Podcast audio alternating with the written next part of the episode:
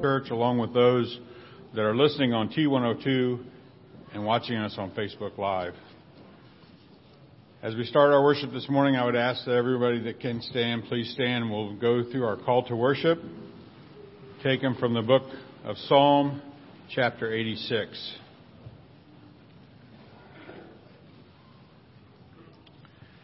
Hear me, Lord, and answer me, for I am poor and needy. Guard my life for I am faithful to you. Save your servant who trusts in you. You are my God. Have mercy on me, Lord, for I call to you all day long. Bring joy to your servant, Lord, for I put my trust in you. You are Lord, giving good, abounding in love to all who call to you. Hear my prayer, Lord. Listen to my cry for mercy. When I am in distress, I call to you because you answer me. Among the gods, there is none like you, Lord. No deeds can compare with yours. All the nations you have made will come and worship before you, Lord. They will bring glory to your name, for you are great and do marvelous deeds. You alone are God. Teach me your way, Lord, that I might rely on your faithfulness. Give me an undivided heart, that I may fear your name. I will praise you, Lord, my God, with all my heart. I will glorify your name forever. For great is your love towards me. You have delivered me from the depths, from the realm of the dead. Arrogant foes are attacking me, O God. Ruthless people are trying to kill me. They have no regard for you. But you, Lord, are compassionate and gracious God, slow to anger, abounding in love Turn to me and have mercy on me. Show your strength in behalf of your servant. Save me, because I serve you, just as my mother did. Give me a sign of your goodness, that my enemies may see it and be put to shame. For you, Lord, have helped me and comforted me. Now we'll continue to stand and sing our two opening hymns. To I 61, we gather together, and 74, Majesty.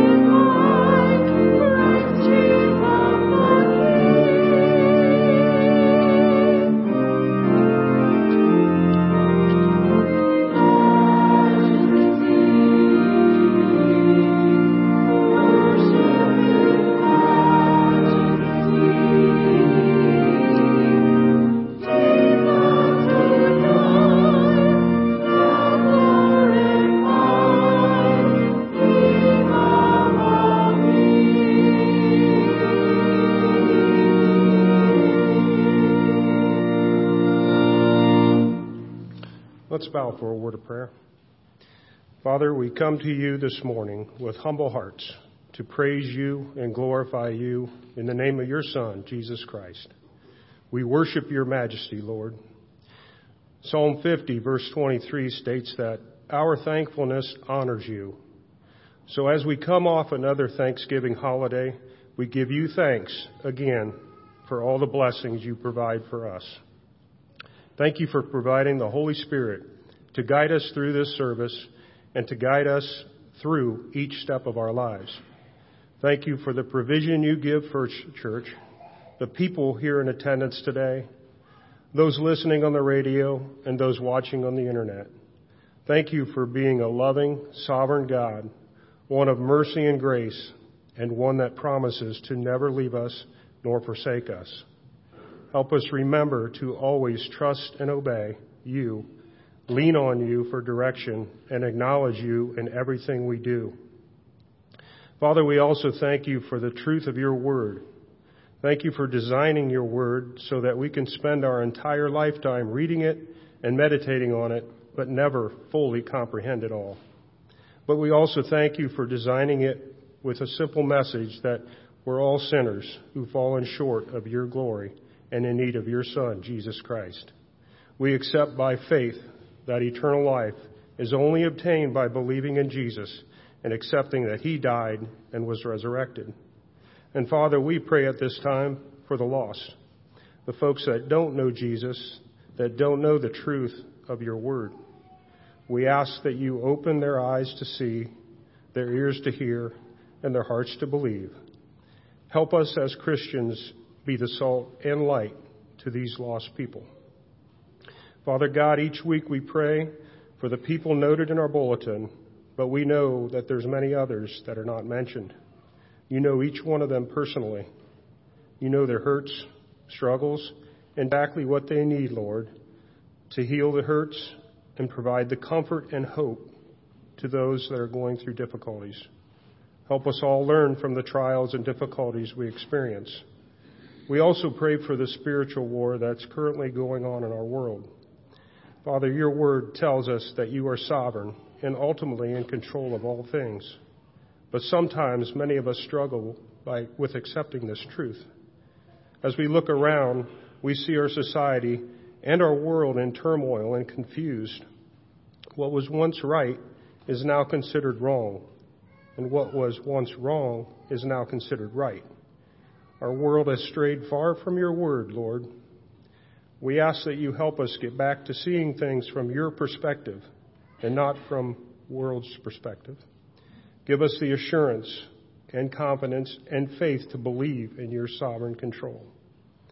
Lord, we also take this opportunity and pray for the leaders of First Church and our community, as well as the leaders of other churches and communities. In addition, we pray for leaders of, the state, of our state and nation. May your Spirit provide them the wisdom and guidance to make decisions based on the principles of your word, Lord. And Father God, we thank you again for the ultimate sacrifice you made by sending your one and only Son to the cross to shed his blood for the sins of every single person in this world. We acknowledge that salvation is a free gift to each one of us, and by accepting Jesus' death and resurrection, we will receive eternal life. We pray all of these words in the precious, glorious, mighty, and majestic name of Jesus Christ as we join together in the prayer that he taught us to pray, saying, Our Father, who art in heaven, hallowed be thy name. Thy kingdom come Thy will be done, on earth as it is in heaven. Give us this day our daily bread, and forgive us our debts as we forgive our debtors. And lead us not into temptation, but deliver us from evil. For thine is the kingdom, and the power, and the glory forever. Amen. May the children come forward for children chat.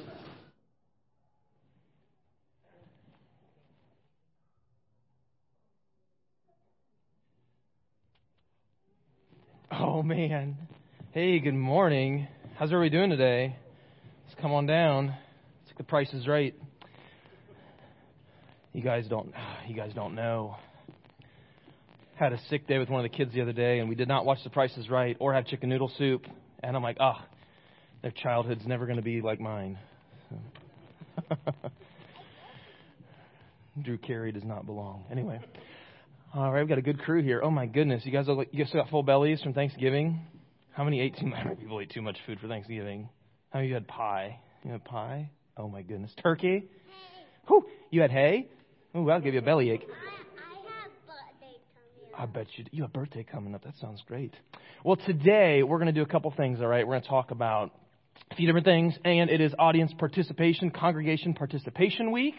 So I hope you cleared your calendars. You are under no obligation to disclose any personal medical information at any given time. All right. That's the asterisk. I just read out the fine print for you. All right, let's talk about this. How many of you or you know someone that wears glasses? Who wears glasses? If you're wearing glasses, I got glasses. I've worn glasses about every day. Sometime when I like turn like seven or eight. I don't even know. Been a long time. Okay. So wear glasses. That's good. How many of you have had problems and had your tonsils taken out? And we can look out in the congregation too. See other people out there. Anyone, oh, there's got a couple of the tonsils taken out. The dreaded old tonsillectomy. Mrs. Lammer's back there. Justin. Okay. Okay. Let's see. How many of you had the crud? Anyone here had their appendix taken out? Got the old appendix, the appendectomy. Cut, cut, cut. Got a few folks, okay? So we're that's a surgery, right? We're actually they're actually cutting part of your part of your stuff out of your belly. Ooh. Okay. Now, I know no one up here will be like this. How many of you out here have had your wisdom teeth removed? And we got their wisdom teeth? Oh my goodness, look at all those folks. Yeah, none of you are as wise as this guy because I got them. How about that? Every year the dentist is like, I can't believe you still have these. They look great. So, brush and floss. All right.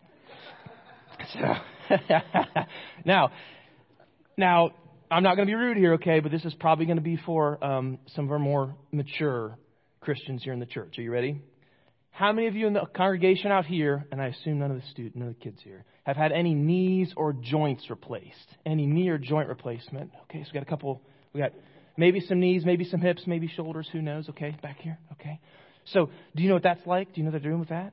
Like this gets all worn out from working too hard, and they'll actually like they'll go cut out that out, and they'll put like plastic and titanium steel into you, and you're kind of like kind of like a cyborg. It's pretty cool. Okay, that's really good.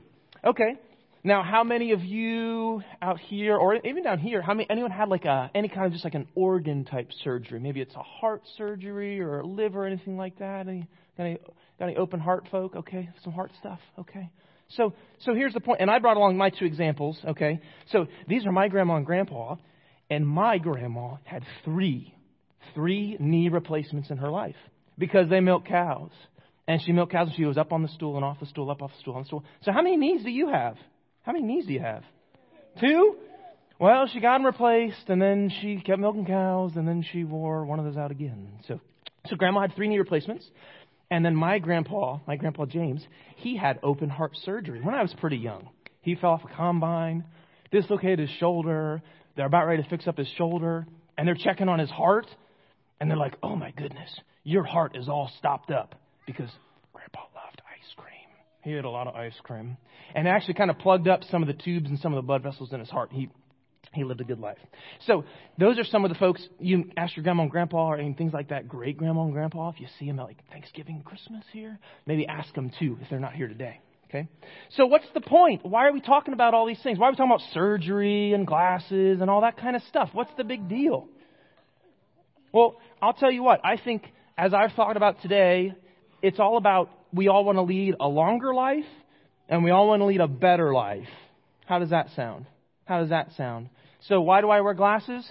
Well, I'll tell you right now, if I go driving without my glasses, I will not live a very long life. I am legally required to wear glasses in the state of Ohio to drive down the road because I'm blind. I cannot see a thing, okay? And the thing with joints, like knees and hips and shoulders, you know, the folks that said, yeah, I've had some of that done, you know, the idea is, hey, bub, the idea is that you can keep moving and you can keep playing and keep doing all the fun things that you want to do. You want to keep traveling and seeing fun things. So I think that, you know, we have lots of awesome medical people and doctors and surgeons, and they can take our teeth and they can fix our appendix and our tonsils. We can get our eyes fixed up, our knees, our joints, our shoulders.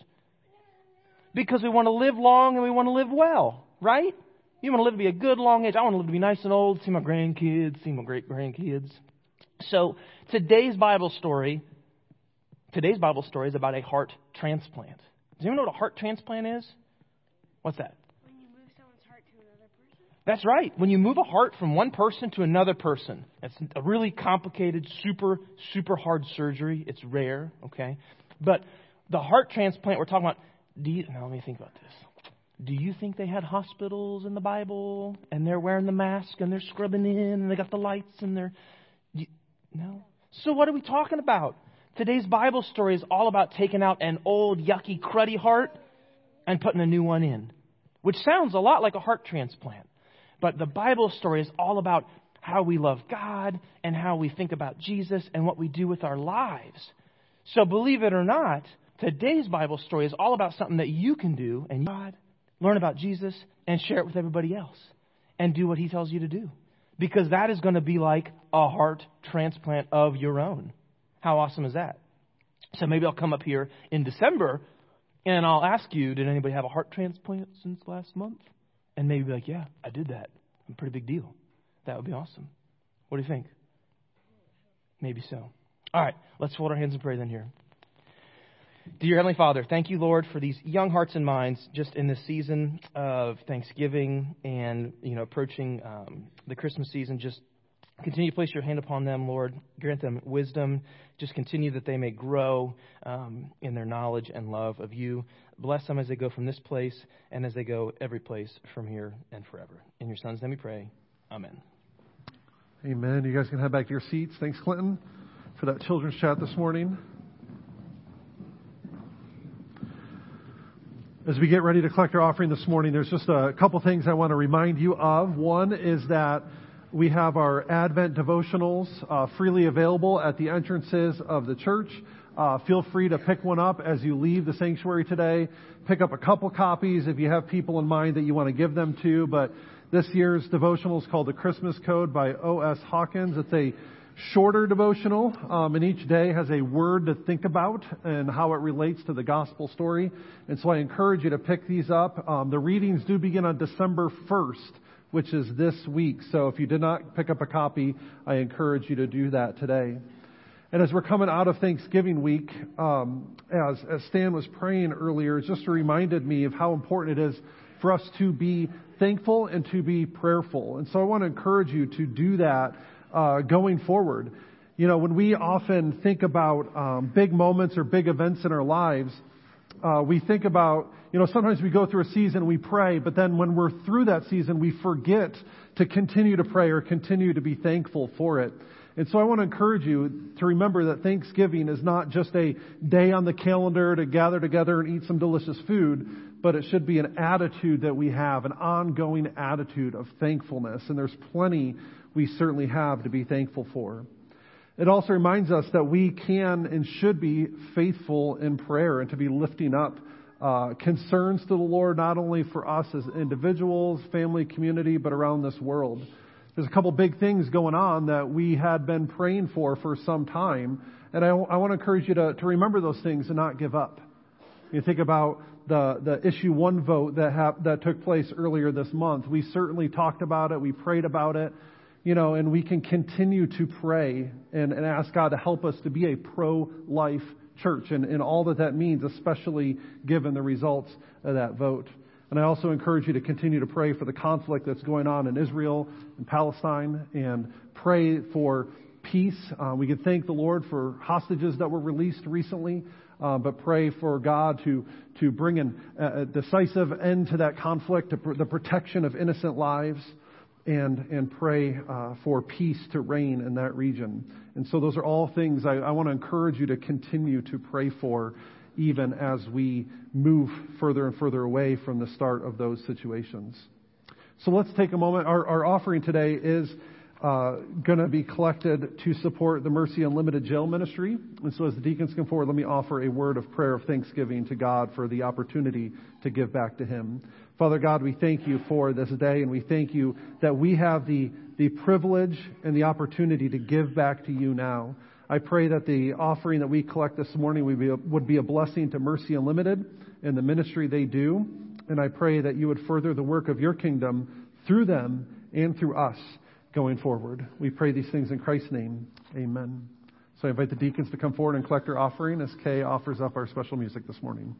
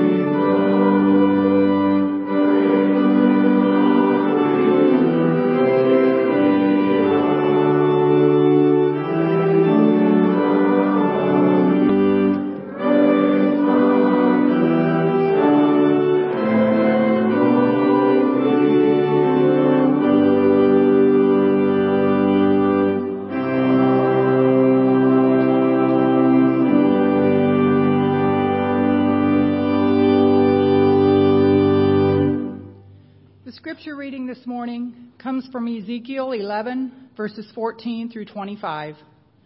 The word of the Lord came to me Son of man, the people of Jerusalem have said of your fellow exiles and all the other Israelites, They are far away from the Lord.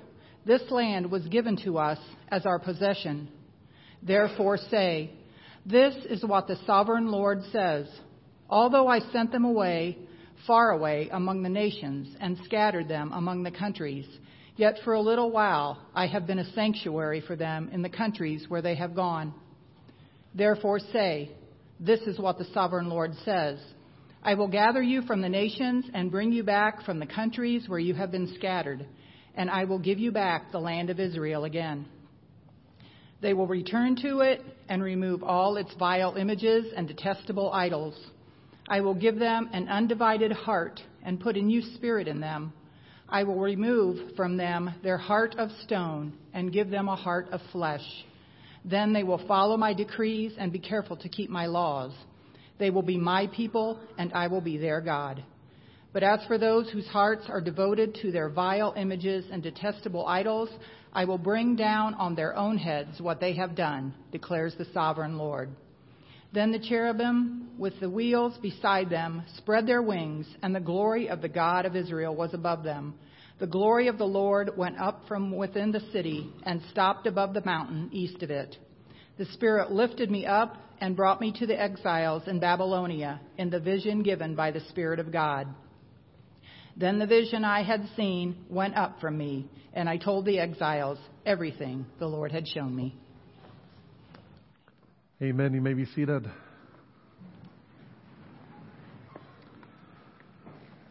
Let's pray together again. Father God, as we gather here together uh, to worship you, uh, we just lift your name on high. We thank you and praise you for all the wonderful things you've done for us. And most importantly, Lord, we thank you simply for who you are, your goodness, your faithfulness, your glory, and your holiness. Lord God, we ask now that you would that you would move in our hearts and minds as we study your word together. May your Holy Spirit open up our hearts and minds to what you have to say to us today. And may you give me words to speak, words that are honoring and pleasing to you, O Lord, my rock and my redeemer. We pray these things in Christ's name. Amen. You know, as Clinton was uh, doing his children's chat this morning and going through his list of uh, ailments, I couldn't help but think of a gentleman I knew from my last church in Huntington, Ohio. Uh, Larry was a, a, a, great guy and, and one of the few people in my life that I've met that we actually shared the same birthday. I think we were 49 years apart though. Um, he was a little bit older than me, uh, but he was a great guy. Uh, really enjoyed getting to know him and his wife Linda, and and they were just always such a, a sweet couple that that always uh, reached out to us and cared a lot about us and they were one of the, the people we knew we would miss quite a bit when we moved here to New Knoxville. Uh, when I was at when I was at Huntington, Larry actually had to have emergency bypass surgery. Now I don't know exactly what it, I think it was triple bypass, might have been quadruple, but it was a very serious event. And I remember when it happened and talking with him and Linda afterwards, Linda couldn't Linda communicated to me what Larry was like going into the operating room. Again, this was an emergency situation. It wasn't planned. It was a very last minute decision and they were bringing him in and as they were prepping him for surgery, Larry was talking to all the nurses, all the aides, all the doctors that were in there about how much he loved Jesus and how much he wanted them to know that, right? So they're literally prepping him to open up his chest, to have triple bypass surgery or whatever it was. And all he could do, all he could think about was talking about his love for the Lord and, and what, uh, and wanting others to experience that as well. Now that surgery was successful and Larry recovered and a few years ago he did go to be with the Lord. But I still remember hearing that story and talking about, and, and that was just the kind of person Larry was, knowing the Lord and wanting others to know Him too. You know, heart surgery is serious and triple bypass surgery is very serious. And, and as Clinton alluded to, this passage that we're talking about here today is talking about something very important. Physical heart surgery is very serious, but even more important than that is spiritual heart surgery. The first successful heart transplant performed on a human was, was done in 1967, which that's within living memory for many of you here today, right? And think about how far we've come along since then and, and what we are capable of doing as, you know, by God's grace and through His wisdom, you know, we were able to, people were able to figure those things out. But again, what we are talking about here today is not clogged arteries or heart failure although those are very serious things that some people have to deal with. But what everybody has to deal with is the need for a new spiritual heart. You see, Ezekiel reminds us here in this passage that apart from Christ, apart from God's grace and His, uh, His redemption, our hearts are hard as stone. They are divided. And so what we need is a new heart within us in order to save us and rescue us. And that's something that only God can do for us. Ezekiel here again is, is speaking to a people in exile. Right? Many of God's people, as Babylon came in and, and, and conquered Jerusalem and destroyed the temple, many of those people were brought into exile and, and kind of in waves. And Ezekiel was part of that first wave of exiles that were brought to Babylon, and, and he is speaking a message of hope and a word of hope to them. You see, Ezekiel, like many of the other prophets in the Old Testament, had this twofold message that they were delivering.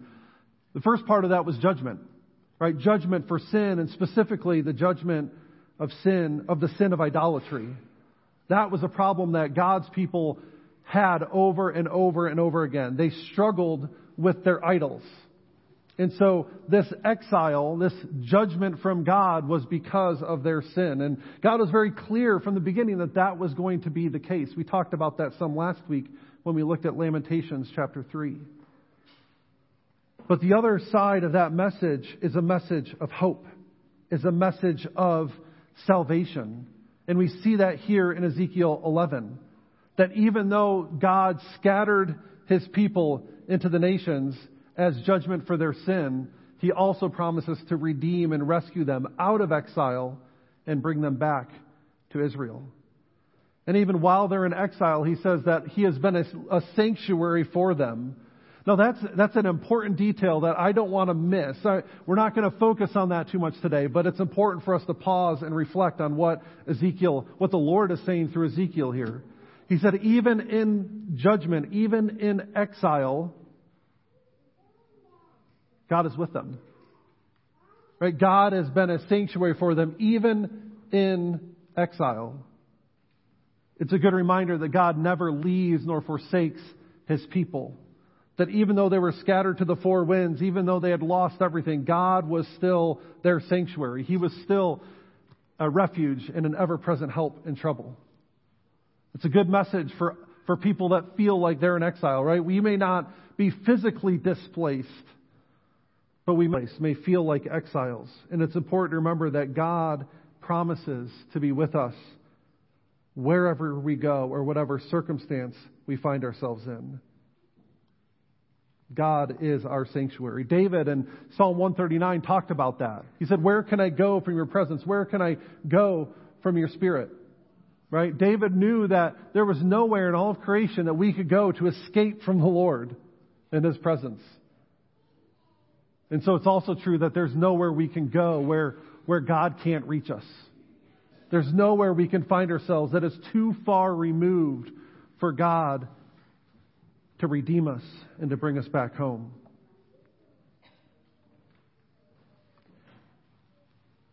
See, we may not be in exile, but we have a problem of our own, don't we?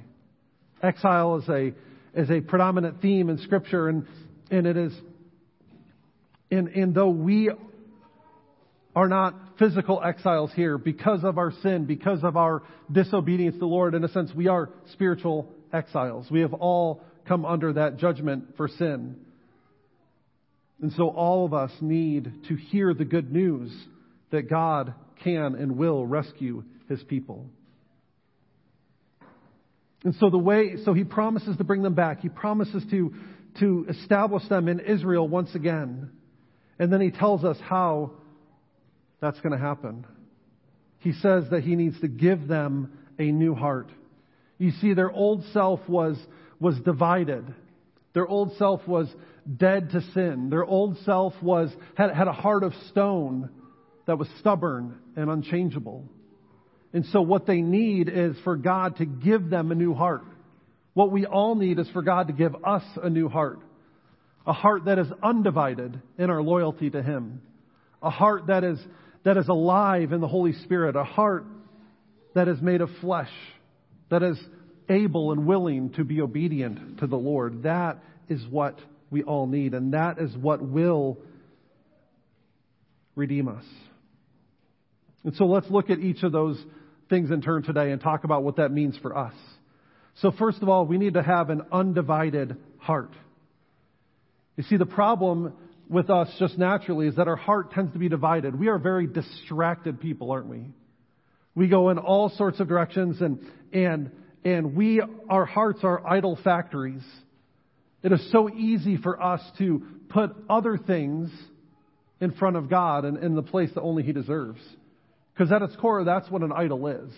An idol is anything that we put above God in our lives. Sometimes they're obviously bad or wrong things, right? There are evil things that we can make idols in our lives. But sometimes idols are good things that we elevate above the Lord. And we have plenty of examples of that in our, in our life, don't we? Our family, our job, our spouse, our children, our, uh, our community, right? We can, we can put things above God and put it, in, put it in the place that only He deserves. And even when those are good things, they can become idols for us. And so Ezekiel here says that, that when we return to the Lord, we need to remove the vile images and detestable idols from among us. In other words, we need to root out those idols that have taken root in our heart.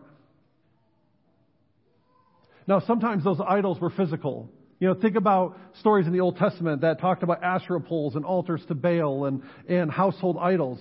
Idols were often, in that time, physical objects, right? Made of wood or stone or precious metals. And so when they turned away from their idols to return to the Lord, they would, they would smash them, they would burn them, they would destroy them as a sign of their, their return to God. But not all idols are physical, are they? There's plenty of idols that have taken root in our heart that, that aren't physical objects. And let's be honest, even the ones that were physical objects had root in the heart of an individual. Right? That is the core cause of idolatry is, is things taking root in a person's heart. And so to have an undivided heart, we need to, we need to root up those idols. We need to tear them out and set them aside so that our, our main loyalty, our number one priority in our life is the Lord. Now, Allie and I have had a, a garden at the parsonage for many years now, and, and we are not the best gardeners or even the most attentive gardeners in the world, right? We enjoy doing it, but it's definitely not our specialty. And, but one thing we do know that is if you don't pay attention to a garden, those weeds are going to come back quickly, right? And, and even if you are the most attentive gardener in the world, you still need to get in there and uproot those weeds because no matter how many you pull out, no matter how often you pull them out, they're going to come back. Idols are like weeds in our heart.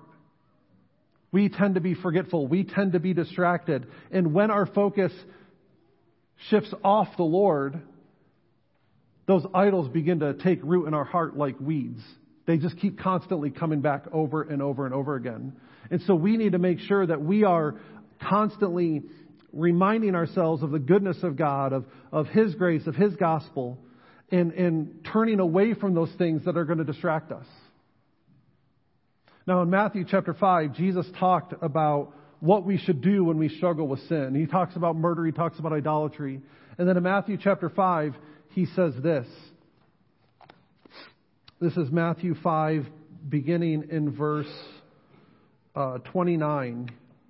He says, If your right hand causes you to stumble, gouge if your right eye causes you to stumble, gouge it out and throw it away. It is better for you to lose one part of your body than for your whole body to be thrown into hell. And if your right hand causes you to stumble, cut it off and throw it away. It is better for you to lose one part of your body than for your whole body to go into hell. Again, that's Matthew 5, 29 and 30. Now, Jesus here is not advocating for self mutilation, right? He's not telling us to, to physically pluck out our eyes and cut off our hands, but he's using a, an exaggeration here to prove a point. That is, if we know there are things in our lives that cause us to sin, if we know there are things in our lives that distract us from our commitment to the Lord, then we should remove those things. We should step away from those things so that our undivided, undistracted loyalty can remain with Jesus. See, idolatry is not just a problem for Israelites in exile. It continues to be a problem for us today because idols easily take root in our hearts. And so we need to constantly make sure we are reevaluating our, reevaluating our priorities.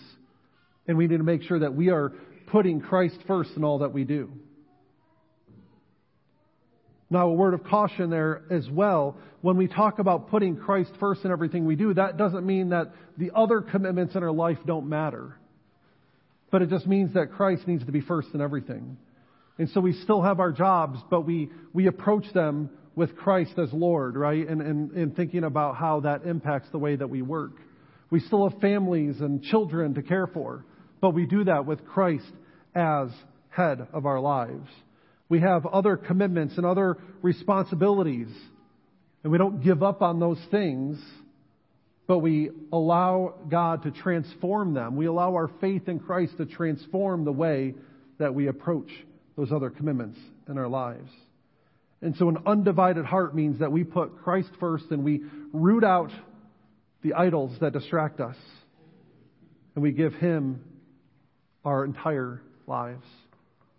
And one more thing before we move on. Our, an undivided heart personally, right? If I have given my life to Christ and I've made Him Lord, that's so think about this for just a second. If we all commit to making Christ our number one priority in everything we do, that's naturally gonna, gonna unite us together as one. Think about instruments that are tuned to the same tuning fork. Right? If, a, if, a, if two different pianos are tuned to the same tuning fork, they're naturally going to be tuned with one another. They're naturally going to be in tune with one another because they are tuned to the same standard. The same is true for us as Christians. If, if we all as individuals commit to making Christ first in our lives, that's going to bring unity to us as a church because we are committed to the same thing. So the first thing we need is an undivided heart. Second, we need a new spirit within us. Ezekiel chapter 11, verse 19 says that Right after he talks about the undivided heart, he says, I'm going to put a new spirit in them. The spirit is often associated with life in scriptures. In Genesis chapter 2, after, after God forms Adam out of the dust of the earth, he breathes his spirit into him to bring him to life. Later on in Ezekiel chapter 37, there's this image or this vision of the valley of dry bones. And over the course of that vision, these bones come together. They look like real people, but they're still dead until the Spirit of God comes into them. And so the Spirit is often associated with bringing the dead to life. And so what he is saying here is, is we are spiritually dead in our sins, and we need God to make us alive in him. So scripture tells us that, that God gives us his spirit that God breathes new life into us, that we in Christ are a new creation. The old is gone and the new has come. You see, the problem with the Israelites wasn't just geographical displacement. It's not that they were in Jerusalem and now they're in Babylon. The problem is that they were lost in their sin and their idolatry. They were dead in their sin and they needed to be made alive in Christ. You see, Jesus died and rose again not to make bad people good, but to make dead people alive. That is the difference that God makes for us in Christ. And so Ephesians 2 talks about how we are all, all of us, dead in our sins and our trespasses.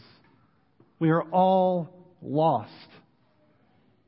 But in Christ, we are made alive because of His love, because of His grace, His mercy.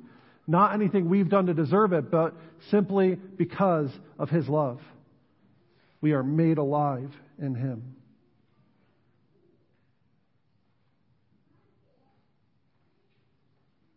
So we need an undivided heart. We need a we need to be made alive in Christ. And finally, we need to have this heart of stone removed and replaced with a heart of flesh. Has anybody ever told you you're hard headed before? Right? A little stubborn, right?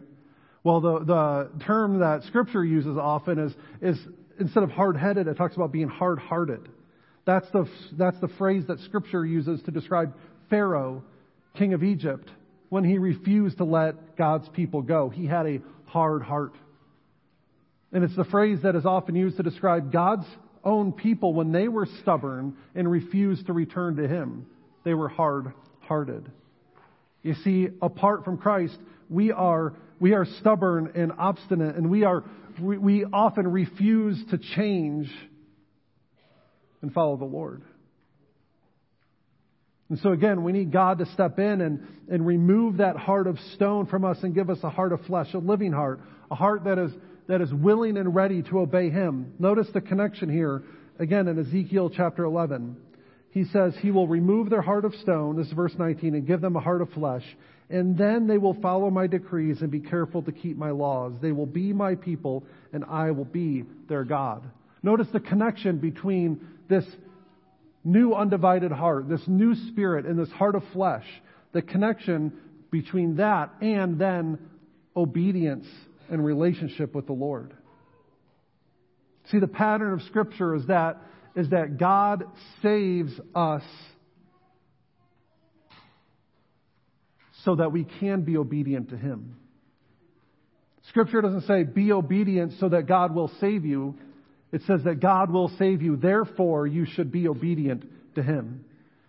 And again, that's the pattern that's established in, in Exodus the, with the law. Think about what happens there. God rescues his people out of Egypt, out of slavery, and then he brings them to the, to the mountain and gives them the Ten Commandments and the law. God didn't meet with Moses at the burning bush and say, here's the Ten Commandments, bring them back to Egypt, and once you guys figure this all out, I will come and rescue you. No, that's not what he says at all. God rescues and redeems his people. He brings them out of slavery, and then he says, now here's how you should live. Obedience always follows salvation, not the other way around. And that's the pattern we see here as well. God promises to give a, a new heart. And he says, therefore, then you will be able to obey my decrees. It's the same thing we see in Jeremiah 31 with the promise of this new covenant where God will write the law no longer on stone tablets, but on the very hearts of his people. You see, apart from Christ, even when we try our hardest, we are unwilling and unable to obey. But in Christ, as new creations with a new heart and a new spirit, God makes us and enables us to finally be willing and obedient.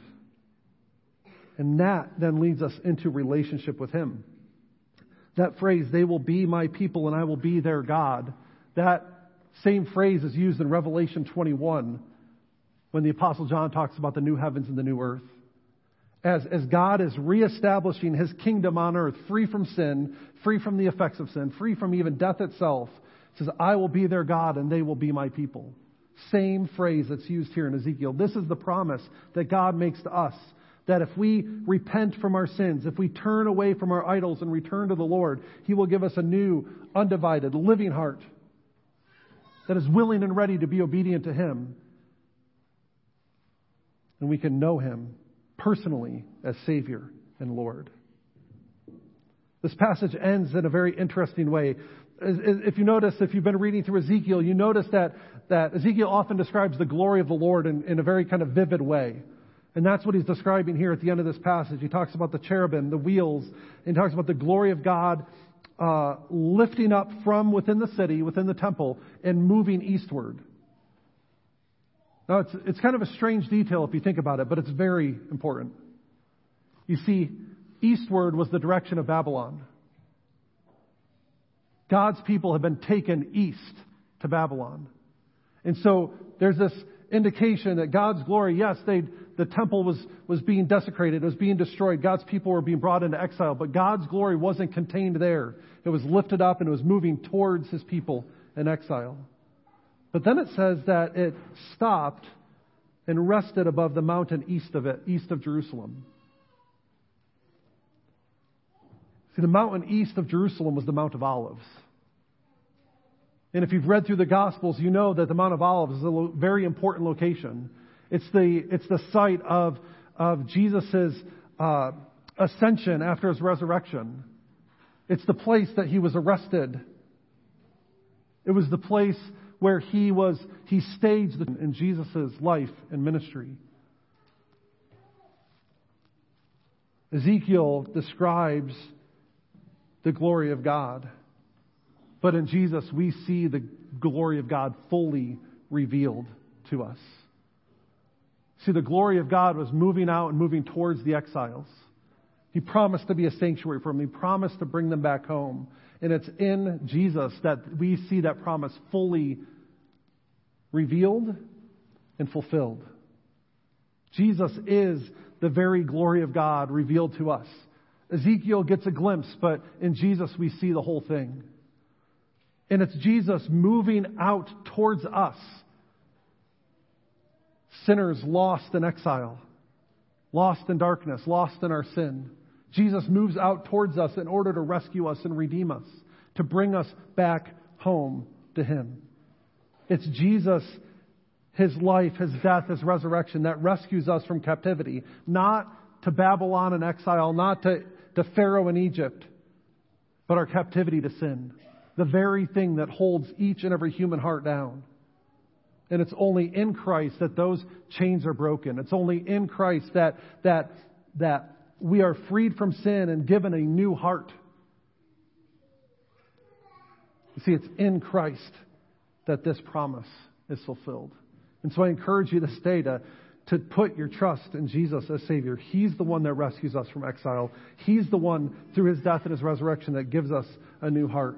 And He is the one who gives us His Holy Spirit, the very Spirit of God, to guide us and direct us in our lives. And not only does He save us from our sin, but He's the one that then empowers us to live with a new, undivided heart. Let's pray together. Father God, I thank you for your word. I thank you for your Son, Jesus Christ, who died and rose again for us. And I thank you, Lord God, that you do not abandon us in our sin, but in Christ you rescue us from exile. You forgive us and you redeem us and you make us new. And it's in Christ and through the presence of His Holy Spirit that we are able to be ready and willing to obey you and to know you personally. We pray these things in Christ's name. Amen. As we close our service of worship this morning, I invite you to stand if you're able and sing our closing hymn, number two Come, thou fount of every blessing.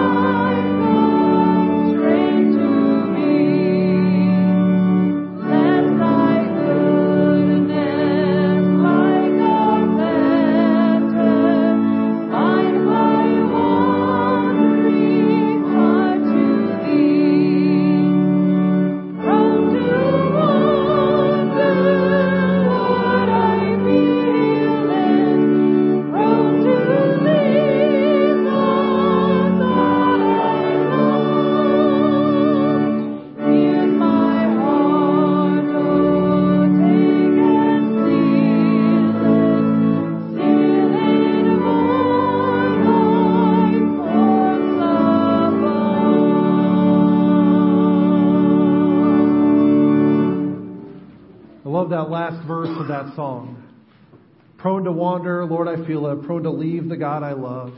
So take my heart, Lord, take and seal it. Seal it for thy courts above. Right? That's a prayer that acknowledges that we, as we said earlier, we, we, we are prone to wander. We are, our hearts are idol factories, and we constantly need to fight back and push back against that. But by God's grace, and only by God's grace, are we able to stay focused on Him. Again, it's not us that does the work. It's all about Him. So we thank you, Lord God, for your grace. We thank you for your sustaining grace that, that stays with us even through difficult times. And we pray that it is that grace that, that keeps our focus on you and keeps our heart on you. Now may the Lord bless you and keep you. May the Lord make his face shine upon you and be gracious to you. May the Lord turn his face toward you and give you peace. Amen. You may go in peace.